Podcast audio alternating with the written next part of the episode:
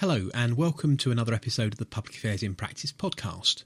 If I could start by asking, if at all possible, for you to leave reviews for the podcast on your platform that you listen to this on, that would be fantastic. It really helps people to find the podcast and for others to enjoy listening to it. Uh, but any likes and shares, again, all gratefully received. Thank you. In this episode, I want to talk about championing local projects. Um, I recently spoke at the 16th annual Light Rail conference, um, where I was asked to reflect on the challenges for the sector in a panel discussion entitled Reframing the Debate on Light Rail. In that session, I suggested there were 10 issues that the sector and indeed local projects need to think about and deal with, and, and these are ways that you can champion a project. Fundamentally, it always has to build trust and support of local communities as well as decision makers.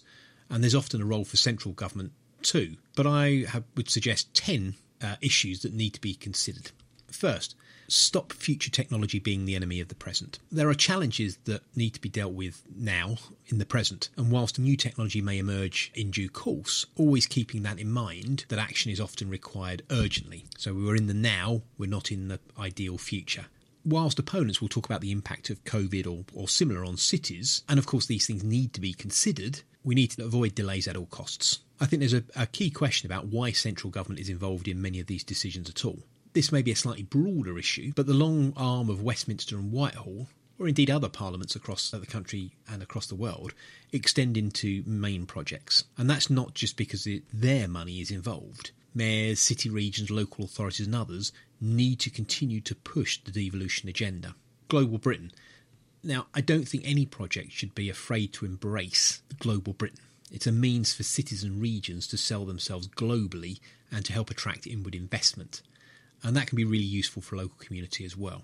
Focusing on air quality in the environment, and I think if we want to be a truly livable and attractive place to live and work, then these issues need to be at the heart of any project and form part of an overall package. Cost, of course, is critically important. The simplistic approach says that there's no money available from central government, so we can't afford to build local projects.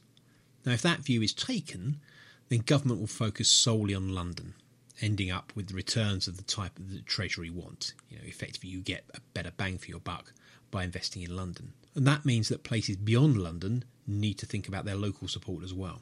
There's definitely a role for private investment. Larger projects know that private capital is required, but currently we have a new discussion taking place about who the next Conservative Prime Minister will be.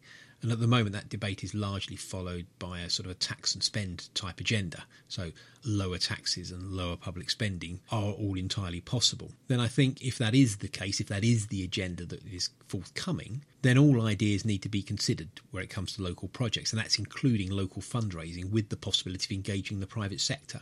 There's no doubt that local authorities will have to allocate money towards social care and other local services.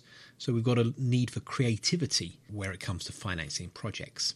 Related to that, though, we also need certainty of funding. Again, this forms part of the devolution agenda. However, government needs to put long term funding solutions in place. The current, apparently ongoing yearly funding arrangements for Transport for London, I don't think helped with planning. And one of the main reasons citing failings in, in British Rail all those years ago was not the management or the quality of the catering, but the lack of funding certainty. Governments of the day would forever raid the uh, BR pot of cash to pay for other commitments, and we need to avoid that in the current day and age.